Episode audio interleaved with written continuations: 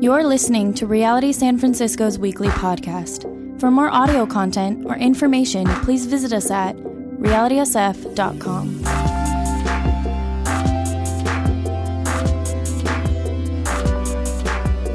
If you have a Bible, please turn to 1 Corinthians chapter 2. 1 Corinthians chapter 2. Um, today's text is actually verses 12 um, on through chapter 3, the first couple verses, several verses in chapter 3. However, I want to read, start at verse 6 for a bit of context and review. It's very important that we get what Paul is saying. This, um, this part, this portion of Scripture is very difficult to understand. Very difficult to understand. Um, even there's even parts of it where you can just throw your hands up and go. Paul says you don't understand unless you understand. If you understand, you understand. If you don't understand, then you don't understand. Um, you can kind of say that here. But there's a way that Paul is writing to almost ironically say that you guys think that you're wise, Corinth. You guys think that you guys have arrived at pure, true maturity, but you haven't. And let me prove it to you. And so this is what he writes. And um, so I'm going to read it to you, and then, um, and then I'll pray. If you need a Bible, would you raise your hand? And I'm going to be referring a lot to the, the Bible today. So if you, um, if you don't have one, raise your hand. We'll get you one of these in your hand. You can take it home if you promise to read it every day for two hours. So it's like win win, pretty much. Um, just keep your hand up. Ushers will come around and throw you a, throw you a Bible. Um, or if you have like phone stuff, you can open up your phone whatever you do. All right. Um, verse 6. Let's start there. Paul says, because you remember, he's, he's talking about foolishness and wisdom and all that stuff. Remember when, he, when he's talking about this whole thing? If, you, if you've been here for a while, he's talking about wisdom. And uh, there's one more that needs a Bible up here, ushers, as well, and down here, and right here. Yeah. If you're around them, maybe you can just share until they get one. Like maybe if you're next to them, share your Bible. It's a Christian thing to do. I'm just saying. I don't know. all right. Uh, you know, Paul's just talking about wisdom, and we have um, the wisdom of God and the, and the foolishness of God. And you know how he's getting into all that. And then he says, well, we do actually, we do have a wisdom. Don't think that Christianity is so void of wisdom. We have a wisdom, he says. We do, however, speak a message of wisdom, but it's, it's for the mature. But not the wisdom of this age or the rulers of this age. That is such an important sentence. You should underline it because we're going to come back to that in a second. Are there no more Bibles? Because people have their hands up. No more? Okay, there's no more. I'm sorry. I apologize. This happens every week. Sorry. We do, however, speak a message of wisdom among the mature, but not a wisdom of this age or the rulers of this age who are coming nothing. That's a very, very important sentence. That actually frames this whole section. That's why I'm rereading it. Verse 7 No, we declare God's wisdom a mystery that has been hidden and that God has destined for our glory that has been hidden, and that for God had destined for our glory before time began. None of the rulers of this age, there it is again, rulers of this age, understood it. For if they actually had understood this wisdom of God, they would not have crucified the Lord of glory. However, as it is written in Isaiah, no eye has seen what no ear has heard, and what no human mind has conceived, the things that God has prepared for those who love him. These things are the things that God has revealed to us by His Spirit. You always have to throw verse 10 in there because you know people say that, hey, no one knows. No eye has seen, no ear has heard. And you're like, yeah, but you, do, you read the rest of that passage? It says that we actually do know. The Spirit searches all things, even the deep things of God. For who knows a person's thoughts except their own spirit within them? Francis taught on this last week. In the same way, no one knows the thoughts of God except the Spirit of God. What we have received is not the Spirit of the world, but the Spirit who is from God, so that we may understand what God has freely given us. This is what we speak, not in words taught by human wisdom, but in words taught by the Spirit, explaining spiritual realities with Spirit taught words. The person without the Spirit does not accept things that come from the Spirit of God, but considers them foolishness and cannot understand them because they are discerned only through the Spirit. The person with the Spirit makes judgment about all things, but such a person is not subject to merely human judgment. For who has known the mind of the Lord as to instruct him? But we have the mind of Christ. Is everybody following, right? You guys all understand this, right? No? Not okay. He, he, he, kind of sums it up. He, he here now brings it, he brings it down home. Okay, verse verse 1 in chapter 3. Brothers and sisters, I could not address you as people who live by the Spirit, but as people who are still worldly. Or in, in some translation, it says flesh, fleshly or fleshy. You're, you, you're still the flesh. Mere infants or babes in Christ. I gave you milk, not solid food, for you were not ready for it. Ooh, that one hurts. Indeed, you are still, years later, not ready. You are still worldly. For since there is jealousy and quarreling among you, are you not worldly? Are you not acting like mere humans? For when one says, I follow Paul, another, I follow Apollos, are you not mere human beings? It's our text this morning that we will attempt to try to unpack and let the Holy Spirit speak to us. But let's pray before we, we get into this. God, thank you for this church. It's your church, Lord, and I, know that. Um, as your word says in Ephesians, that you take your bride, the church, and you wash it with the water of the word of God. You have a way of cleansing us as we sit under your word and hear from your word. You have a way of purifying our hearts and our motives and redirecting our steps and even um, reinforming our minds and shaping our minds in accordance to your will and your word and not to our ways or even the world's ways, God. And so this morning we submit to you and we say that you are good no matter what trial we may go, be going through, no matter what pain that we may be feeling right now. We say, You're good, God. And we, we pray that you would reveal things to us. If there are people that are here that do not believe in you, have not, are not following you, God, faith is a gift. I pray you'd bestow it upon them, God. That you would open up their eyes and they would just go, I get it. Thing I've been searching for forever, it wasn't because someone explained it, it was because it was like, God, turn on the switch, and I get it. May that happen today, all over this room. Pray that you would anoint me, God. We pray together that you would, because I, I, I can't stand up here on my own, my own authority or my own um, charisma or anything else, God. I need you. So we look to you now in Jesus' name. Amen. Amen. Who do you think of when you think of someone spiritual?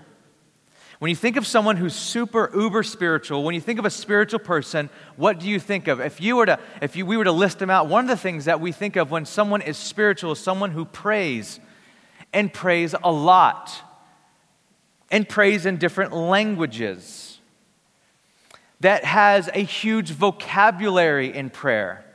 When we think of someone who's spiritual, it's someone who's somewhat detached from the minutia of life.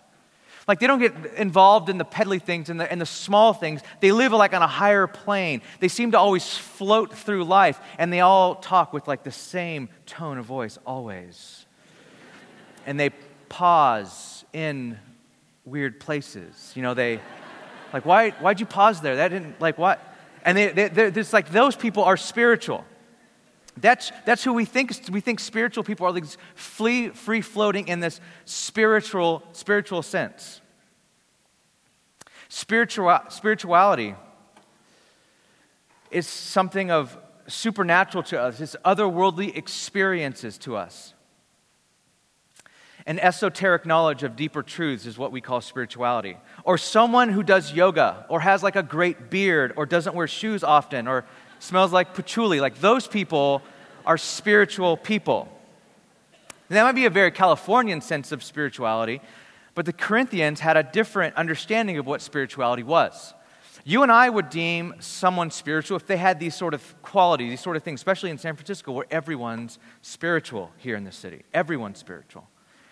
It's one of the great inroads of the gospel, I believe, in this church, is that everyone's spiritual and wants to be connected to something transcendent, some spiritual reality that's beyond them. And I believe that's true. That's something in us that God has placed in us. But Corinth, ancient, the ancient city of Corinth and their culture had a different idea of spirituality. And like us, their idea of spirituality is detached to the reality of true spirituality. And what Paul is trying to do is he's trying to correct their idea of what true spirituality is, what real spirituality really is. And this is what we'll learn from our text this morning who spiritual people are, how spiritual people think, and what spiritual people do. Who spiritual people are, what spirit, how spiritual people think, and what spiritual people do. That's how we'll go through our text, what we just read this morning.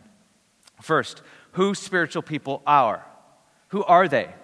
Remember that in planting the church in Corinth and pastoring this church, Paul, the Apostle Paul, when he moved to Corinth and he stayed there for 18 months and he worked and he labored to plant the church there in Corinth, he was faced with the massive task of re socialization. Meaning, he was seeking to reshape the moral imaginations of these Gentile and Jewish, the mainly Gentile, converts into a pattern of life consonant with the ways of the God of Israel. He was taking what they believed the world to be and he was trying to reshape their worldview. Paul had to reshape the way they thought about everything. And this is some of what Paul is trying to do here in 1 Corinthians. He had to reshape the way they thought about life, he had to reshape the way the Corinthians thought about death. He had to reshape the way they thought about food and sex and, here, spirituality. There is a way they thought of spirituality that Paul has to redirect and reshape. Now, to understand what Paul is trying to say here in this portion of 1 Corinthians, this text is very hard. Some pastors and scholars say that um, they refer to this section when, when Peter writes in 2 Peter chapter 3, verse 16. He says, Our brother Paul, he writes some great things, but some of the things that Paul writes are hard to understand. That's what Peter writes in, in 2 Peter chapter 3, verse 16. And a lot of pastors and commentators are like, this is one of those verses that they, he was talking about. Like, who understands? You read this, you're like, okay, let's just skip on to the good stuff of 1 Corinthians. Like, let's move beyond this. Who understands this? Now, in order to understand this, we need some review. Now, bear with me. This is very important stuff. Some of this may be review to you, and if it is, the light bulb might come on for you. 1 Corinthians so far, this is what we've been learning. It starts with a message of unity. Paul says, I heard that there are divisions in the church. I want you to be perfectly unified. I don't want you guys to be divided. I want you to be unified. And then he goes right in from a message on unity. That's very important because that's how this section will end. On unity, he goes right into the cross. He says, You are the people, a people of the cross. I want you to be united around the cross of Jesus. Oh, by the way, the cross is foolishness to the world.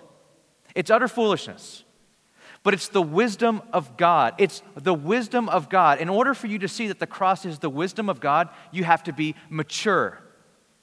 And what Paul does is he hijacks this word mature. This is a word that the culture of Corinth threw around a lot. Are you mature? I'm mature. We're mature. Maturity is the word that they use, that, that the sophists use. Remember sophistry? We talked about that like uh, four weeks ago. The sophists use the word maturity to describe someone who has reached true wisdom. If you reach this place of true wisdom, you are mature.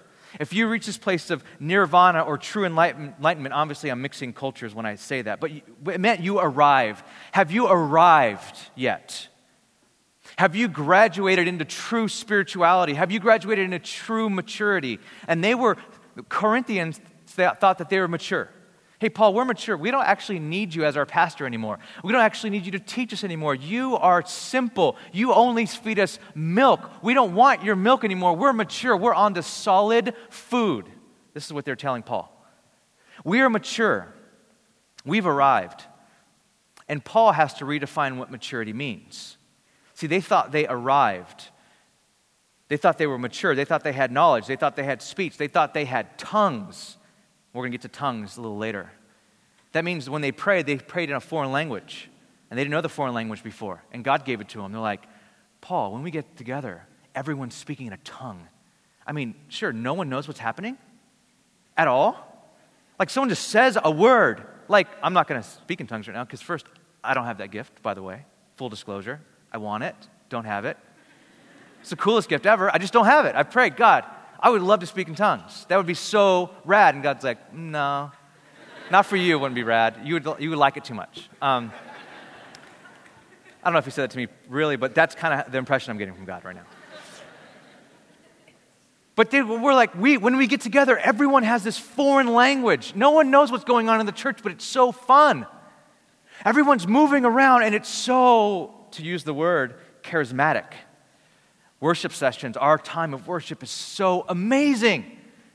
Everyone has, someone has a prophecy, and then someone has a tongue, and someone, and man, it's just, and Paul's like, but you guys aren't getting along. He's like, But who cares? We got tongues. We got words of prophecy. But there's, you guys don't even like the pastor. Like, this, is the, this was the problem. And, and Paul is saying, You're not mature. You're not. You're babies. All of you are infants. You're still on the breast. Okay, I don't mean to be graphic, but this is exactly what Paul says. See, they didn't have, they didn't have baby formula and warm bottles then. Paul was saying, You're a five year old still on your mom's breast. Now, I'm not going to talk about breastfeeding right now, so don't, or the intricacies of it or anything like that, but a five year old because the church was about that old, still, still having milk is, is as awkward as I feel right now. it's awkward. And that's what Paul is saying to them. He said, This is so awkward. You're not, you're not at all mature. You're not, you, I can't give you solid food. You guys want solid food? I can't. I had to give you the very elementary formula of, uh, uh of, of Jesus because you guys haven't moved on. You guys won't move on. Now, Paul has to redefine maturity. Now, how, do you, how does he redefine maturity? Now, what does maturity mean? Well, someone who's reached true spiritual, true wisdom or enlightenment, it means this. This is what Paul said. To be mature means to be spiritual.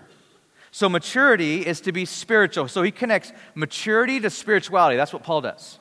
If you're mature, you're spiritual. Spirituality, he has to redefine that too, means that you have and are taught by the Spirit of God. So if you read read that passage I just read to you with this understanding, spirituality and maturity means to have and be taught by the Spirit of God, it'll start to make sense to you. This is why I said you're taught by the Spirit. We're taught by the Spirit. If you, ha- if you are mature, if you're truly mature, that you have the Spirit of God and you're taught by the Spirit of God. Now, what does it mean to be taught by the Spirit of God? Spirit, true spirituality is to have God's Spirit, means God's Spirit's in you. Francis talked about this last week. True spirituality is to be taught, to be moved, to be led, to be animated by the Spirit of God. God's Spirit's in you and it transforms your life.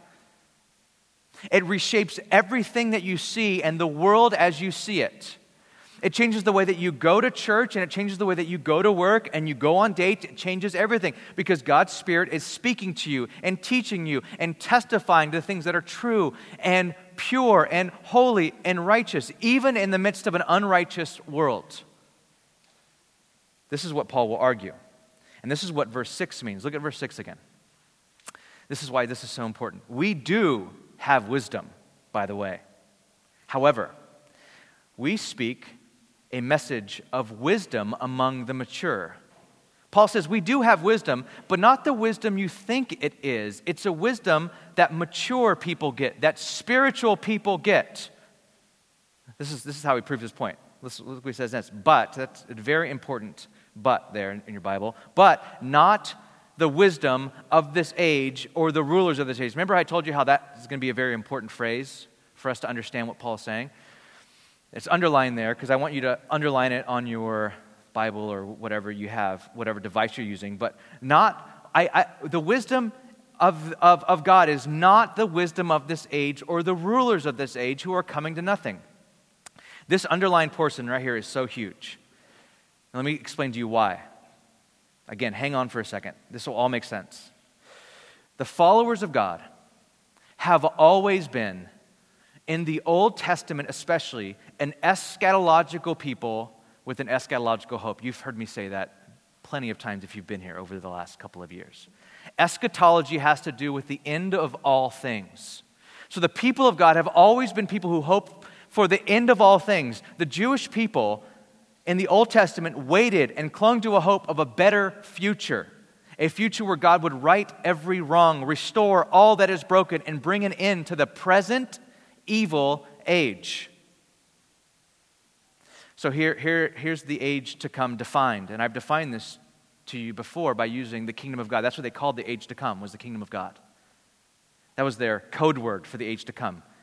Age to come, code word, kingdom of God. This is what it was. The age to come, the kingdom of God, is an expression that embodied the hopes of the Jewish people that God would one day remove all evil from the world and inaugurate a new, unprecedented age of blessing and prosperity and joy. They were hoping for the age to come when God would inaugurate this new place of blessing and peace and joy and prosperity and newness. The hope was that the whole world would be under the glorious rule of God. Again, this is review. This is important. This hope was spiritual and spatial. Remember that? It was spiritual because the power of sin would be destroyed in the age to come.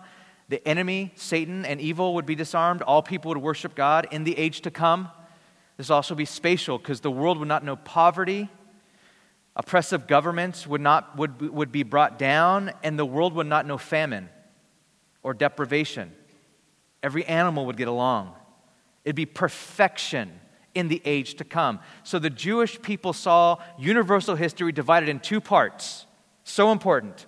This age and the age to come. This age and the age to come. This age was characterized by sin and sickness and demon possession and evil people triumphing.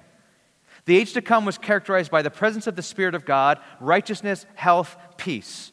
Now, here's the part that I haven't explained to you in the past that is so important to this section of Scripture. What happened? What flipped the dial? What closed the curtain on the first act and opened the curtain on the second act? What was the event that did that? They believed that Messiah would come. And what Messiah would do is overthrow evil and then bring resurrection to every living, uh, resurrection of the living and dead. And then everyone would know, everyone on the earth would know and have the knowledge of the Lord. The resurrected earth, and then the pouring out of the Spirit on all flesh. So, what would flip the dial between this age and the age to come was a resurrection and the Holy Spirit being poured out on the whole world. Now, trip out on this. What happened in Jesus? The resurrection of one man. And the Holy Spirit was poured out on everyone who believes in him. So, what does that mean? This is huge. This means the age to come crashed into this age, it broke in. The age to come crashed into, the, into, into this age to where you have both of them happening at the same time. In other words, because God redeems the church, the church gets the Spirit of God and is resurrected and they are resurrected, spirit filled people living in the age to come, but live in this age. If I can draw a little stick figure, I take one who's the age to come and then put them in this age. Do you guys, you guys get that picture? Do you guys understand that? The church, the people who follow Jesus, are people who live as though it's the age to come, meaning they're, the Spirit of God has them. They, they live according to Christ's righteousness. They have they have a promise of a new body. We are the people of the age to come who live in this age. And because of that, we see everything differently. Now, I want you to look at verse 6 again and tell me if you start to understand it a little bit more. We do however, speak a message of wisdom among the mature, but not the wisdom of this age or the rulers of this age, which are coming to nothing. You, church, are not a part of this age because the age to come has broke into this age. And you guys are living like you're a part of this age, but you're not. You died, you were crucified, and you were resurrected. You now live in the age to come. But they weren't getting that. They were still living for this age. They were still living for the stuff on this earth. They were still living that way. And Paul's like, stop doing that. That's why you're divided. That's why you're fighting. That's why you're suing each other. That's why you're giving your bodies in sexual immorality. That's why you're doing all these things because you forgot that you have died in Christ. And it's no longer you who live, but Christ lives in you. And the life that you now live, you live to the glory of God. You live in the age to come. Do you remember that? This is what Paul is trying to get them to understand. No, we declare God's wisdom, mystery that has been hidden, that God has destined for our glory before time began. None of the rulers of this age understood it. For if they had, they would not have crucified the Lord of glory. You know what Paul's saying? Hey, you guys want the you want, just want the wisdom of this age? You do? Okay, awesome, great, great, awesome. You know what this, the wisdom of this age did? crucified the Lord of glory. You want the wisdom of this age? Good job, this age. You killed Messiah. Do you want that? That's, what he, that, that's kind of his argument here. Like, yeah, you want the wisdom. You guys are all thinking about this age. You know what the wisdom of this age did? Killed your Lord. But then, Paul, gosh, look what he does next. He goes, however, however, no one saw this coming. That was the very way that God redeemed the earth. However, no eye has seen, no ear has heard, what no human mind has conceived, the things that God prepared for those who loved him. However, no one saw it coming that God would use that very thing to save. Paul's so crazy, isn't he? It's just verse 10. These are the things that he's revealed to us by his Spirit. Are you guys following along here? You guys good? You guys are pretty quiet. Not that you guys talk normally. I don't know. I don't know what I'm expecting right now. So let's get back to our first question. Who spiritual people are, who are they? Spiritual people, they are people in whom the age to come has crushed into their mortal bodies, giving them God's Spirit because of what Jesus accomplished on the cross and has caused us to be truly spiritual. Living in this age with renewed heart and mind, helping to bring God's will to this earth as it is in heaven, the age to come. Do you get that? When we pray on earth as it is in heaven, who are those agents bringing God's will on earth as it is in heaven, those who live in the age to come, the church. Now, there are a lot of implications for this redefinition of true spirituality. Here are two that Paul uses. The first is how spiritual people think. The best way I can summarize the first point is by saying that true spirituality is just this it's Christ likeness. Christ lived as if the kingdom of God, he was actually bringing the kingdom of God to earth. He was bringing in the age to come to earth. You and I live like this. Verse 16 in chapter 2 says, We have the mind of Christ. How do spiritual people think? Spiritual people think like Christ. See, to be spiritual is not to draw on an innate higher capacity of, human, of the human soul. It is to be moved and activated and transformed by the Holy Spirit of God in conformity with the mind and the heart of Christ. Let me try to explain this. Look at verse 15 in chapter 2. It says, The person with the Spirit makes judgments about all things. Now, what does that mean? The person who is spiritual, who has the Spirit of God, makes judgment about all things. What this means is this they can discern all things understand the things of God. Why? Because the God's Spirit, remember last week, God's Spirit, who only God's Spirit knows God, makes his, his mind known to us because you and I have the mind of Christ. You and I discern all things. We understand the things of God because the Spirit reveals them to us. The person with the Spirit makes judgment about all things because in Christ we have the mind of Christ. That means we know, we can know all things. But such a person is not subject to merely human judgments. Now, what does that mean? This means that no one really understands them. That means the world, this age. Have you ever shared the gospel, or not, not even the gospel? If you just share with people the hope that you have, which is the gospel, by the way, but the hope that you have. Like, I'm a Christian. They're like, I thought you were a smart person. I thought you like you had your stuff together. Like, why are you a Christian? I just don't get it. Have you ever sat with somebody? Maybe you're here this morning. You're like, dude, I hear you're talking, but I just don't get what you're saying. I don't get why you would believe in Jesus. I don't get it.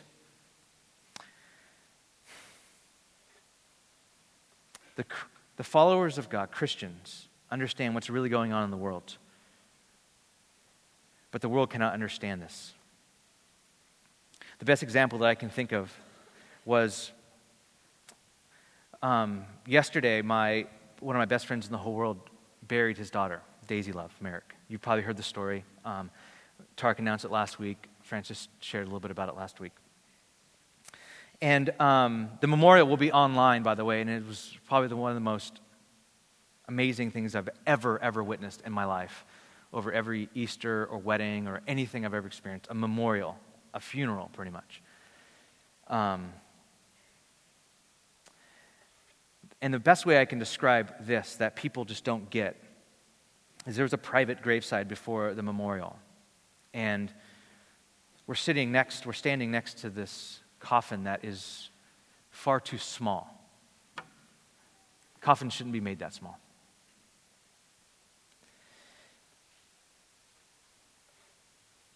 And her dad, Britt, explaining next to this grave why they buried her with her feet facing Jerusalem. Because one day, on the last trumpet shout, Christ will return, and the dead in Christ, their bodies will rise first.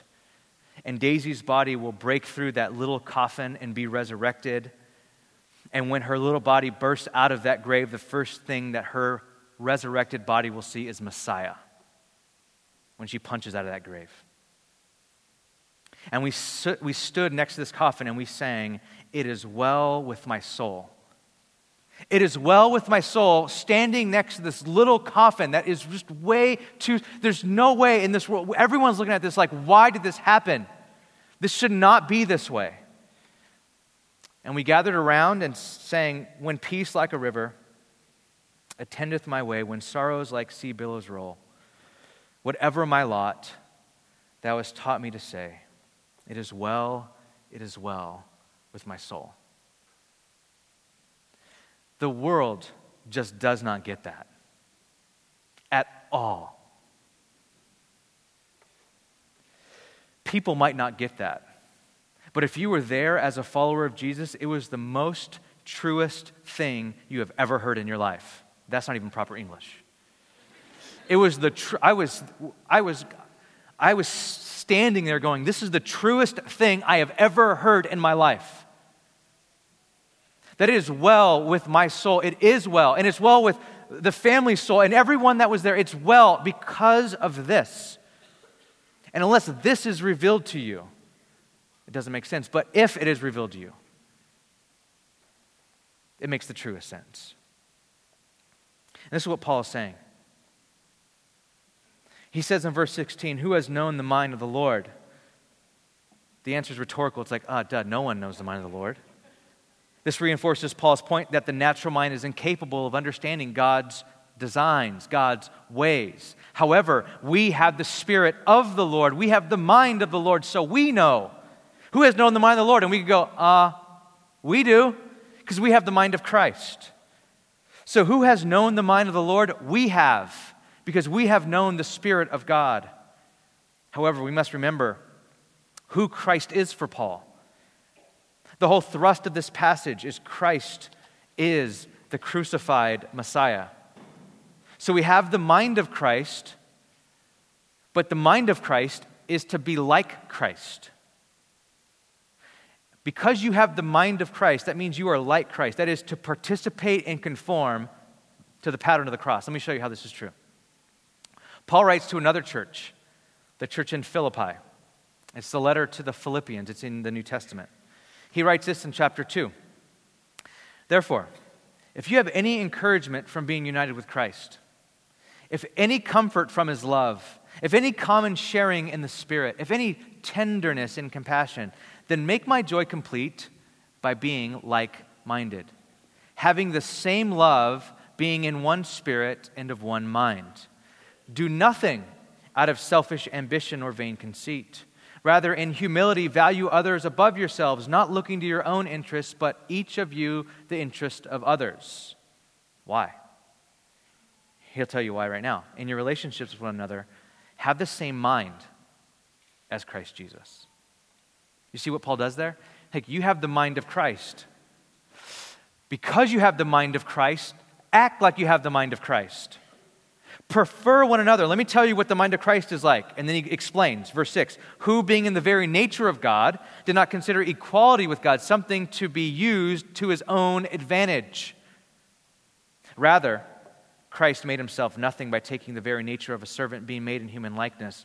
And being found in appearance as a man, he humbled himself by becoming obedient to death, even the death on a cross.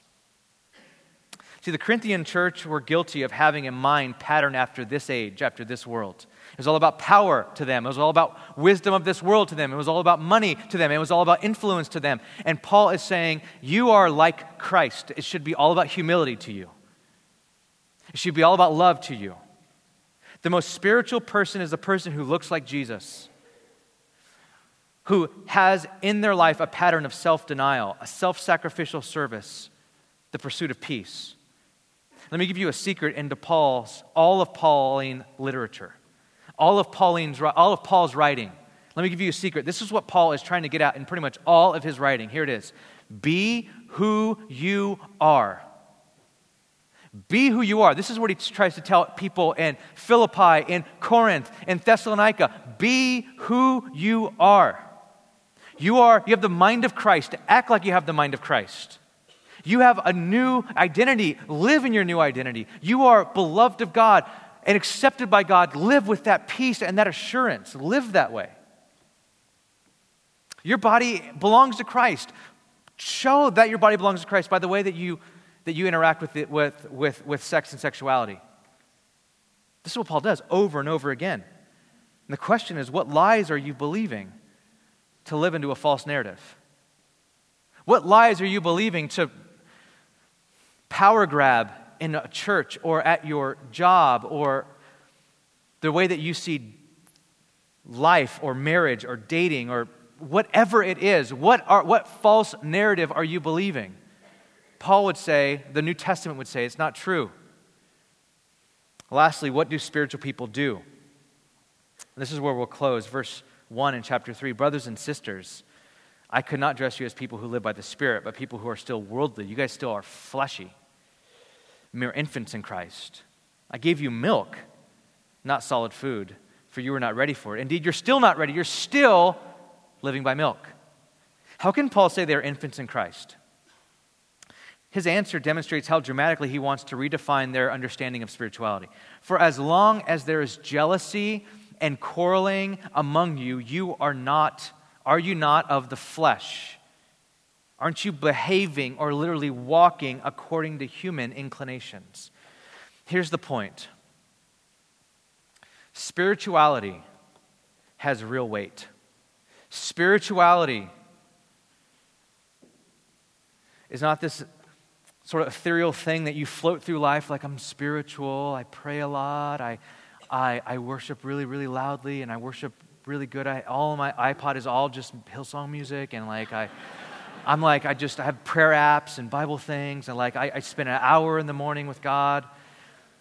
That is not, spirituality has real weight, flesh, and action. They thought spirituality meant they prayed well and they had awesome worship experiences and they knew a lot of biblical knowledge, but there was strife in their church. Have you ever met spiritual people who don't get along with their family? Have you ever met spiritual people that don't get along in their community group? They're not being spiritual. They might be able to pray the longest, but they hold on to the most bitterness. They're not being spiritual. There was jealousy, there was division inside the church. See, true spirituality holds relational interaction as the central as central to being spiritual. Let me say that again because I kind of messed it up. True spirituality holds relational interaction as central to being spiritual. So, if you and I are spiritual, meaning we have the Spirit of God, and we don't love each other, we're liars. This is what John, the beloved apostle, says in 1 John. You say you love God, but you don't see Him. But you see your brother and you don't love them, you're a liar. By the way, Satan's a liar. You might be of Satan, not of God. Have a good day. Like that's his, that's what he was saying.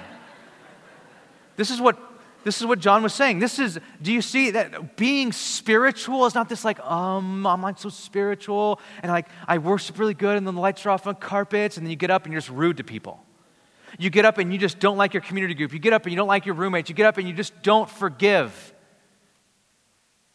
You don't go the extra mile to bring unity. That's not spirituality. Christian spirituality. Christian spirituality has real flesh and bones on it. Paul will say, knowledge puffs up, but love builds up. That's spirituality. Forgiveness, that's true spirituality. Bearing with one another, even though they bug you, that's true spirituality. Being vulnerable with your heart and your resources in the Christian community, that's spirituality. And Paul artfully brings his long reflection on the cross and the spirit and wisdom back to the issue that launched the letter. He launched the whole letter with problem, the problem of divisions in the church. Do you see how this went full circle? He said, There's divisions among you. You say Paul, you say Apollos. The cross is foolishness. You're not wise. You need to grow up. You're not mature. You should have the Spirit of God. If you had the Spirit of God and you were spiritual, you wouldn't fight. Aren't you being human? Don't you realize that you guys are people of the age to come? One of the things he says in the next chapter is like, or in two chapters now, he says, You guys are suing each other. You guys are suing. You guys are suing each other. Don't you know that you are people of the age to come and you're going to judge angels? I think you guys can figure it out. I mean, you're going to judge angels. You guys are the people of the age to come. Be who you are. Church, if you and I think that spirituality is some sort of detached from our body, super like esoteric experiences, it's not. So if you're tempted right now as we move into a time of worship to go, I'm going to get spiritual now. To the Christian, there's no getting spiritual. You are spiritual. You don't have a spiritual life, you have a life, and it's spiritual because you have the Spirit of God. If you do not have the Spirit of God, and God, by His Spirit, opened your eyes today, and you're like, I want the Spirit of God. I never wanted the Spirit of God before, but I want the Spirit of God. Trust in Christ. It's Christ's Spirit that renews us. And what the Spirit of God does, He teaches us the things of Christ. He brings to our remembrance the words of Christ. He makes us more like Christ. What the city, what San Francisco and the Bay Area needs is not people that are self righteous, judgmental, think they have the only truth, but people who are like Christ, humble, self sacrificial, and give their lives in the service of others. That's true spirituality. It has real flesh and bones. Let's pray. God, I thank you.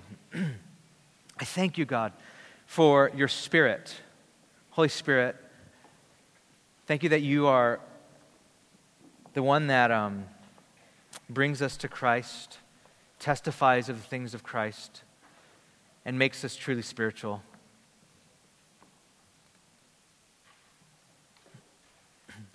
Lord, we repent of our self righteousness before you thinking that because we say the right prayers or we might have the right doctrine, we're better, we're the best, and we judge everyone else. We repent of that, God. May our church be marked by true humility and unity in the Holy Spirit. I pray that you would give some real flesh and bones to our spirituality as a church. That our spirituality wouldn't just be known as, this, as the second set of worship, but what we do when we get up from the carpets and we, when we digest communion and after someone has prayed for us, what we do then, how we live our lives. We are the people of the age to come. I pray that we would act like it. In Jesus' name.